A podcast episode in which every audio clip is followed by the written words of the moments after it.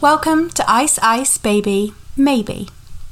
I'm Jo Jackson, and at the beginning of 2022, having recently gone through a divorce at the age of 37, I started to get really concerned about my future fertility prospects.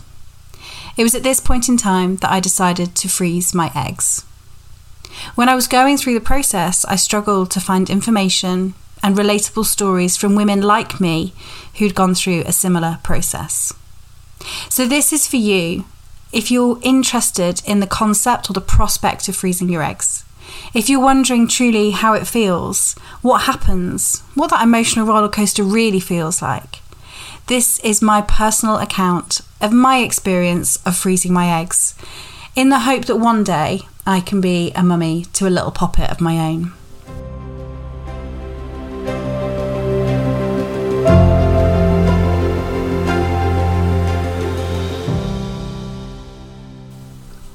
In today's conversation, I'm going to talk you through what happened in the first round of my egg freezing cycle. Um, round one was a long cycle, uh, and I'll explain what that means in a second. But I started my first round of egg freezing in the, at the end of 2021, so in December of 2021. And um, one of the reasons why they put me on what they call a long cycle is because of the time of year. So I started uh, the, in the middle of December and based on where I was in my cycle, I would have, had they not put me on a long cycle, I would have needed to be collecting my eggs over the bank holidays, you know, for Christmas, New Year, and those sorts of things. So, one of the reasons they put me on a long cycle was to be able to push my egg collection date out into early January to make sure that they could access the clinic, or I could access the clinic, and um, they could do all the, you know, the operation and stuff like that in theatre. It's my understanding that they also put me on a long cycle because effectively what they're doing is they are owning or taking over control of, of your cycle by doing a long round of egg freezing and egg collection. Um, so what happens in the, in a long cycle, or what happened in my long cycle, I should say, is that for the first couple of weeks, I um, I took some drugs called norethisterone, uh, five mg. I took that twice a day, and um, I took those drugs for 17 days. So I started those on the 10th of December 2021 and took them all the way through Christmas and stopped taking them on the 27th of December. Effectively, that norethisterone was stopping my body from doing anything. Um, I've heard that it's effectively putting you in the menopause. I don't know if that's true or not, but that's how it felt, to be honest. It's effectively like shutting your body down a little bit so that the doctors take complete control of your cycle, what's going on inside, how many follicles you've got, when your period is, and all those sorts of things. So effectively, it kind of puts your body in pause or puts it a bit dormant for a few weeks or, or however long you're taking those those drugs for. Um, so during that time, it felt really strange. It felt very much like I was going through the menopause. I mean, or what I understand what the menopause looks like. So everything swelled up. My tummy swelled up. My bust swelled up. Honestly, my my everything just became like a three times the size it was before. Um, I had such hot flushes, I can't tell you. I remember it was like, you know, just before Christmas, went to go and see a very dear friend of mine. It was freezing cold outside, and there I was, like, taking all the layers off, stripping down to just a vest top because I was so hot that I couldn't control my body temperature very well. So, yeah, so I, it, I became quite uncomfortable, you know, having really big sort of bust and, and, and a tummy that's sort of swelling and swelling and swelling, hot flushes they make you feel the drugs make you feel a little bit woozy as well, so a little bit of a sensation of nausea. Um, and I was just like, no, it just honestly it felt as though I was going through going through the menopause, the change of some sort. So I stopped taking those tablets on the 27th of December.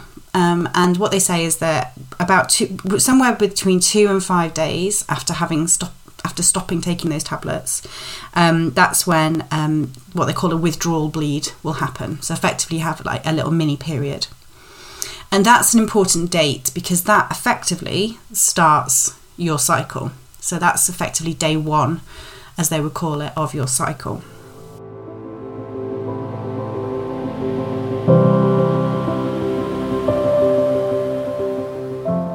So when you have your day one of your full period, when you have your bleed, the first thing you have to do is ring up the clinic and let them know. So, ringing up someone to announce the fact that you're on your period. Um, and at that point in time, everything starts kicking in. So, at that point in time, they'll then confirm exactly what you need to do and when, and what dates everything will happen for you on. So, day one of a full flow of period. Um, when when I was sort of clarifying what that meant, it's um, if it, if your period starts before six pm, they class that as the first day, and if it starts after six pm, they class it as being the next day. Um, and it's got to be like a full flow. Sorry, this is quite graphic. A full flow of like fresh blood, um, so know you know that you're definitely on your period. Um, and then you start with the fun bit. She says sarcastically because from day two onwards, that's when you start doing your injections. So, if you've listened to some of my other um, episodes, you'll know that there are two different types of injections that do different things. So, um, the first injection that you start with, so from day two of your cycle, so day one is your period day, day two you start injecting. Um, that's when you start your stimulation drugs. So, the first drug that you're you're taking is a drug that stimulates your ovaries, your follicles to do do the work if that makes sense. So those injections are, encouraging your follicles to grow. What they're trying to do is encourage like as many follicles as possible, somewhere between 8 and 15 or depending on, you know, your personal body. Um, they want to grow as many follicles as possible. So those stimulation drugs um, are called gonad. I can't even say this. Gonadotrophins. I might stop trying to say the uh, medical stuff. Um, mine was called Menopur, and I had 375 a dose of 375 um, of that, and that is um, that is one of the injections that you have to make up yourself. So you take your little vial of powder, um, and then you add in so you take the little vial, it's got like a bunger top on the top of it. You then squeeze in with one of the um, syringes the, the fluid that you need, and then you take the syringe that you're going to use or in to inject yourself with to then measure out exactly how much of the Menopur you're going to need to take. So my starting dose was 375. So you have to, you know, measure out really, really carefully. 375. I don't think it's mil. It's like a measure, I don't know, but they show you where it is on the um, syringe. Measure out the 375, and then that's what you need to be injecting. So, first check is to make sure there's no bubbles in it because obviously then you're not getting enough of the dosage. But also, I think that could cause you a bit of trouble if you've got bubbles in your in your injection. And then, secondly, um, the next thing you have to do is make sure that you use the alcohol wipe. So it's like almost like an antibacterial wipe. So you pick which side you're going to inject into um, rub the alcohol, you know, antibacterial wipe over your tummy. Grab your little inch or three inches, in my case, of um, sort of, you know, your fat, and then you go into that fat at a 90 degree angle with your injection and slowly release the injectable fluid into your tummy. One of the things I've learned really, really quickly when I was doing my injections was that if you inject straight away, having done your alcohol antibacterial wipe, it stings like you wouldn't believe. So, what I started doing was doing my alcohol free wipe, letting that dry, and then doing the injection. I think, and it's interesting because I've spoken to some other girls, women like me, who've gone through something similar or, or have done IVF. A lot of people have said, "Oh yeah, it really does sting." And I worked out that it was the it was the antibacterial stuff getting into the injection hole that was where, that was making it sting. So a little hint and tip: let your alcohol free, uh, sorry, your alcohol wipe or your antibacterial cleanser wipe thing um, dry before you do your injection because it definitely takes the sting away, which is. Uh, we need anything that's going to make it feel a little bit better, a little bit more manageable. So day two, you do your stimulation drugs, and um, for, as I say, for me that was Menopur three seven five. What you then do is um, you you take you take those drugs for days two, three, and four, and then from day five onwards, you then add in your second injection.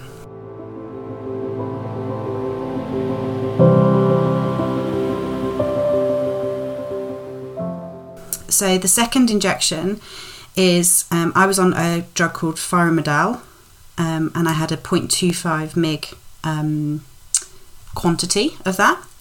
Now the Fyremadel, I don't know if that's the right way to say it, that comes ready made up. So that's a much easier one to deal with because it's literally take it out of the packet, do your injection, job done.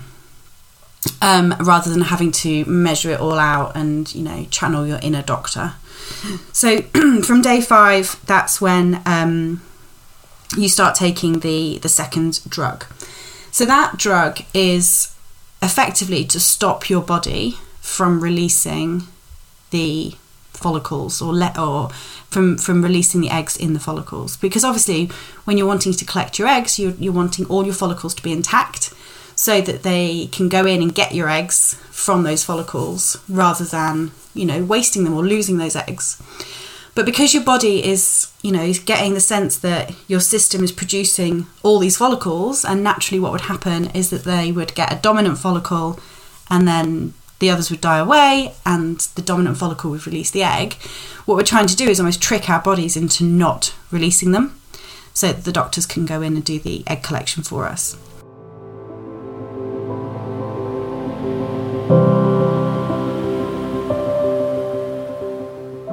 The day after you've done your two um, injections, that's when I had my first scan.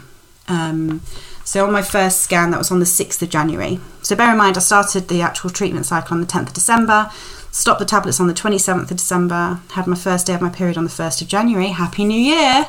Um, and then I started on my drugs. Um, sorry, I beg your pardon. I started. I had my period on the 31st of December, started my drugs on the 1st of January, and then um, on the 6th of January went in for my first scan. So on my first scan day, um, what they're looking for on your scan is is to understand how well your body is responding to the drugs. So they're checking a load of different things, but you have a blood test where they're checking your hormone levels, um, and you also have an internal scan, which is the probe that goes inside you. Um, from a blood test point of view, they're looking for your hormone levels. They're wanting to understand how how well your body's reacting to the hormones that you're injecting into yourself. Uh, they're tracking how high your estrogen levels are at this point in time. Um, how how much are your um, is your body adapting or taking in that level of estrogen? And then the internal scan, they're effectively having a look to see what's going on um, in there. And this is when if you've heard my other um, episode, this is when they start looking at your ovaries and they, they look at it as almost as if it's an apartment block. So they're going from the ground floor through to the first floor and so on and so forth to work out how many follicles you've got. And then they start measuring the follicles as well. The reason they measure the follicles is because what they're trying to work out is how advanced are the follicles in size and therefore how many of those might well contain eggs or be ready to um, harvest, if that's the right word, when the day comes. So on my first scan, I had five follicles on my left hand side and I had nine on my right hand side. Now, my little right ovary has always been a bit of a superstar and has always sort of carried um, quite a lot of the responsibility when I've been going through all of my fertility interventions. So it didn't surprise me that nine on the right hand side versus five on the left hand side. But from a you know, from a first scan, that was a really, really good result first scan day in your first round is really daunting. You know, you don't know how your body's responding. You've been doing these injections, which feels really weird in itself. You're starting to feel uncomfortable, like the swelling kind of comes back, um, and it's all it's quite. It feels like a very high level of pressure. You know, you don't know what your body's doing, and it's a you know it could be doing loads or it could be doing nothing. You actually you don't know what's going on. So first scan day can feel quite daunting. But actually, once you've had that first scan, you sort of settle back into the process a little bit more because you know a bit more about what you're dealing with, which is which is good news. So first, um, yeah, first scan had uh, five on the left hand side and then nine on the right hand side. And then I went for a scan the next day. So I'm still doing the two injections in the evenings. Um, and what they said to me after my first scan was that my um, estrogen levels were quite high. So I went in the next day for another scan just to see how I was going. So at this point in time, um, I had 22 follicles So, which is amazing when you think about it because the day before I had 14. So my body really was like pumping at this point in time. But they said of the 22 follicles, three were growing quite slowly. So realistically, I had 19 that were potentially going to be mature enough or ripe enough, ready for collection. When they looked at my blood test results, though, my estrogen levels were getting really high. And what they were saying was that they didn't want me to go too quickly. So, yes, they want to pump the follicles and get them going, get them strong, but they don't want to do that too quickly because they want quality follicles, they want quality eggs, so that you, you know, when you do your egg collection, you've got the best possible um, outcome. You know, you've got quality mature eggs, not just eggs that maybe aren't as um, aren't as well made, if you like. So after my second scan, they actually reduced down my Menopur dose. So I was taking 375 at the beginning, and I, they dropped me down to 300. The the point of that is they wanted to slow me down a little bit and also they don't want to push your body so hard that you are at risk of ovarian hyperstimulation syndrome which is a topic for another day but it's something that you've got to be really careful of because it can be quite dangerous if they overstimulate your body because your body can't cope with it so a few more days of doing the injections in the evening and then on the 10th of January I went back in for another scan and at that point in time, I didn't actually take a note of how many I'd got, but that was my um, that was my final scan before I had to do my trigger shot. What they said to me when they um, when they were looking at the measurements, what they're looking for is that there's enough eggs over a certain size, and that that measurement that they're looking at there was 14. I don't know if that's centimeters or if that's millimeters or if that I don't know. But they said to me anything over 14 would suggest, would give me my best chance of getting a mature egg out of that follicle.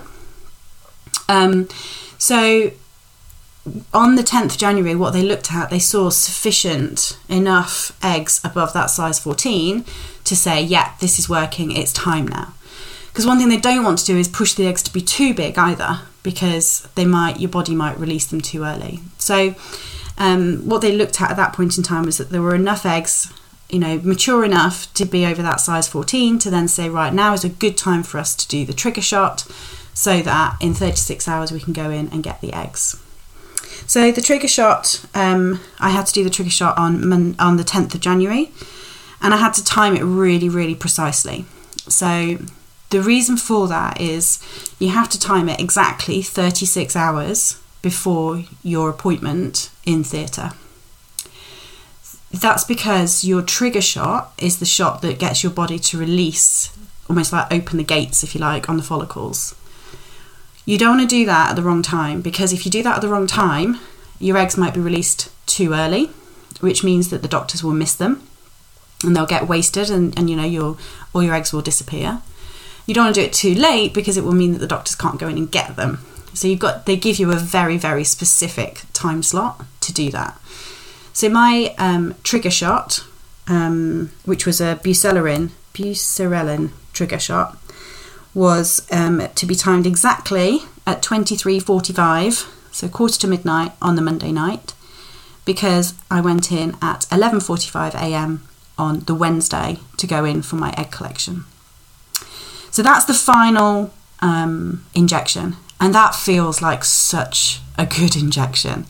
You've been pumping your body full of all this stuff for all this time, and all of a sudden it's like, I've just got one more injection to do. Hallelujah. Get me in that, um, get me in that theatre. Let me give my body a bit of a break. So by that point in time, as I say, you've done sort of somewhere between 10 and 12 days of injections, maybe up to 14, depending on how your body responds. Um, and most of those you've been having two injections a day. So your sharps bin is full. You um, are probably starting to feel a bit uncomfortable now. Um, you've probably got a few little bruises, and um, it, it can feel a little bit overwhelming. But trigger shot day just feels so good because you're like, yes, I'm so close. I'm so close now, which is amazing.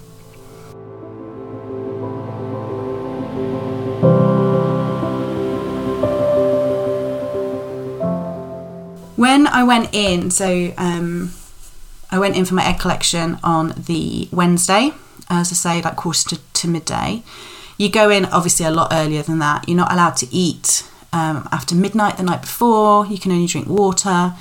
Um, and you you go in a couple of hours, two or three hours before I think it was, for them to do all their checks and all those sorts of things. When you go in on egg collection day, uh, this is how I felt anyway. I felt almost like, and I said this at the time, I felt almost like I was a kangaroo with a little Joey in my pouch. What I mean by that is my insides felt so heavy and laden down it felt unbelievable. So I remember walking in that day, and it's I almost felt like I needed to sort of like almost as if I had a bit of a bump. Obviously, I didn't. Um, I was just swollen, but almost like I had to like carry carry my insides with me. But if you think about it, your body is only used to having one follicle at any one any one cycle that's that full. Yeah. So you know, because normally one dominant follicle releases an egg, and that's how how our bodies work. But, you know, I went in and I had over 20 follicles, all filled with fluid, sort of weighing heavily on me. So it honestly, it felt like I, I can only describe it as ca- a kangaroo carrying my Joey in a pouch. I just, it just is a heavy laden feeling. It just, you just feel like you're full, which you are. Like you're full of fluid, you're full of hormones. Your body's just, you know, going through it. Um, I'm going to talk about the actual egg collection day in a separate podcast because I think that deserves its own little time in the spotlight. But let's just say it's um, it's such a relief when you're going in for that day. Don't get me wrong; it's quite daunting because you're going into theatre and you've got a procedure to go through. But um, getting to egg collection day does feel like a good day. So you go in, you have your eggs collected, and then um, later on that day you get a phone call to tell you what's what. So I knew that they took 20 eggs out of me um, in my first collection. And then the embryologists look at all of those eggs and they work out which ones are mature enough to actually freeze. So from those 20 eggs that they took out, 17 were mature enough to freeze. So in my first cycle, I was absolutely over the moon with that. And I know that that is an incredible result. And I feel very privileged and very blessed that that's the case. I'm hugely hyper aware that that's not the case for everybody. And so my heart goes out to you if you've had a disappointing um, collection or if you know you're still facing it and, and, maybe your body's not responding as you wish it would or or maybe you, you don't have the same level of sort of response to the hormones. I feel very very honored and very lucky that my body managed to do that for me. I mean you know it is absolutely not a guarantee. So, of those 20 that were collected, 17 were mature enough to actually freeze. And the amazing thing in my first cycle was that I got a report about my eggs. So, an actual picture of each of the little eggs once they'd been um, thoroughly, you know, looked at and, and checked over by the embryologist. So, each of the eggs has got its own almost, I don't know what to call it, it's got it's got a picture of the egg. It's got sort of likelihood in terms of reaching um, blastocyst stage, which is the stage when um, you know it, you've um, inseminated them. And there's also on my report some detail about likelihoods of having a live birth from those eggs, um, how many might move forwards onto um, just onto blastocyst phase, and so on and so forth. It's really interesting, like the information you can get now um, to show you exactly what's going on with each of these eggs. You, they get stored in different straws as well, so there's like three or four eggs per straw. And um, and I'll be really interested to know if and when I use my eggs, how they decide which eggs to, to defrost first and, and how that works. But for now, I've got a little a little picture, a little report of all my eggs and the likelihood or the chances of me being able to have a baby from one of those eggs. So round one was complete. So as I say, it started on Friday the 10th of December.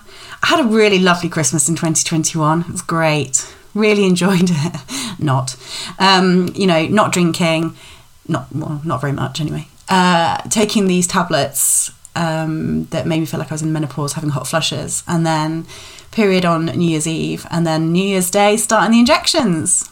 But if there's anything to be said for it, starting the year as you mean to go on, it felt quite symbolic almost that I was starting on the 1st of January to give myself the best possible chance of being a mummy someday. So, round one, complete. And at this point in time, they then ask you to have at least one cycle, if not two cycles, off to let your body reset a little bit before you go again if you choose to do that. I had a really big decision to make because I got 17 eggs, which is incredible. And I'm, again, I'm, you know, caveat, I'm very lucky. If you remember, the big, the big thing that they wanted me to get to was 20. That was almost like the magic number for me. So I then had a bit of a conundrum, a bit of a decision to make. Did I feel that 17 was close enough to 20, or did I want to go again? So I'll talk a little bit about that in the next conversation when I explore what happened in round two. So yeah, spoiler alert, I went I went for a second round. I hope that helps give a little flavour of what happens in um, in the rounds. And as I say, this was a long round. The first round was a long round, and as I understand it, a lot of people have a long round for the first one. Thank you for joining me. I hope you enjoyed that, and I look forward to catching up with you again next time when I'll sh- share with you a bit more information about round two.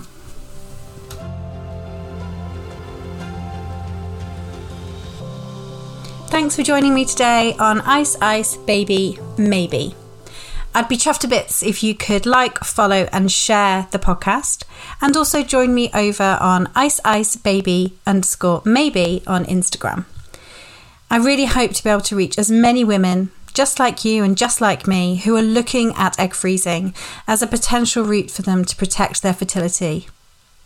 For now, though, thank you so much. I look forward to catching up with you again next time.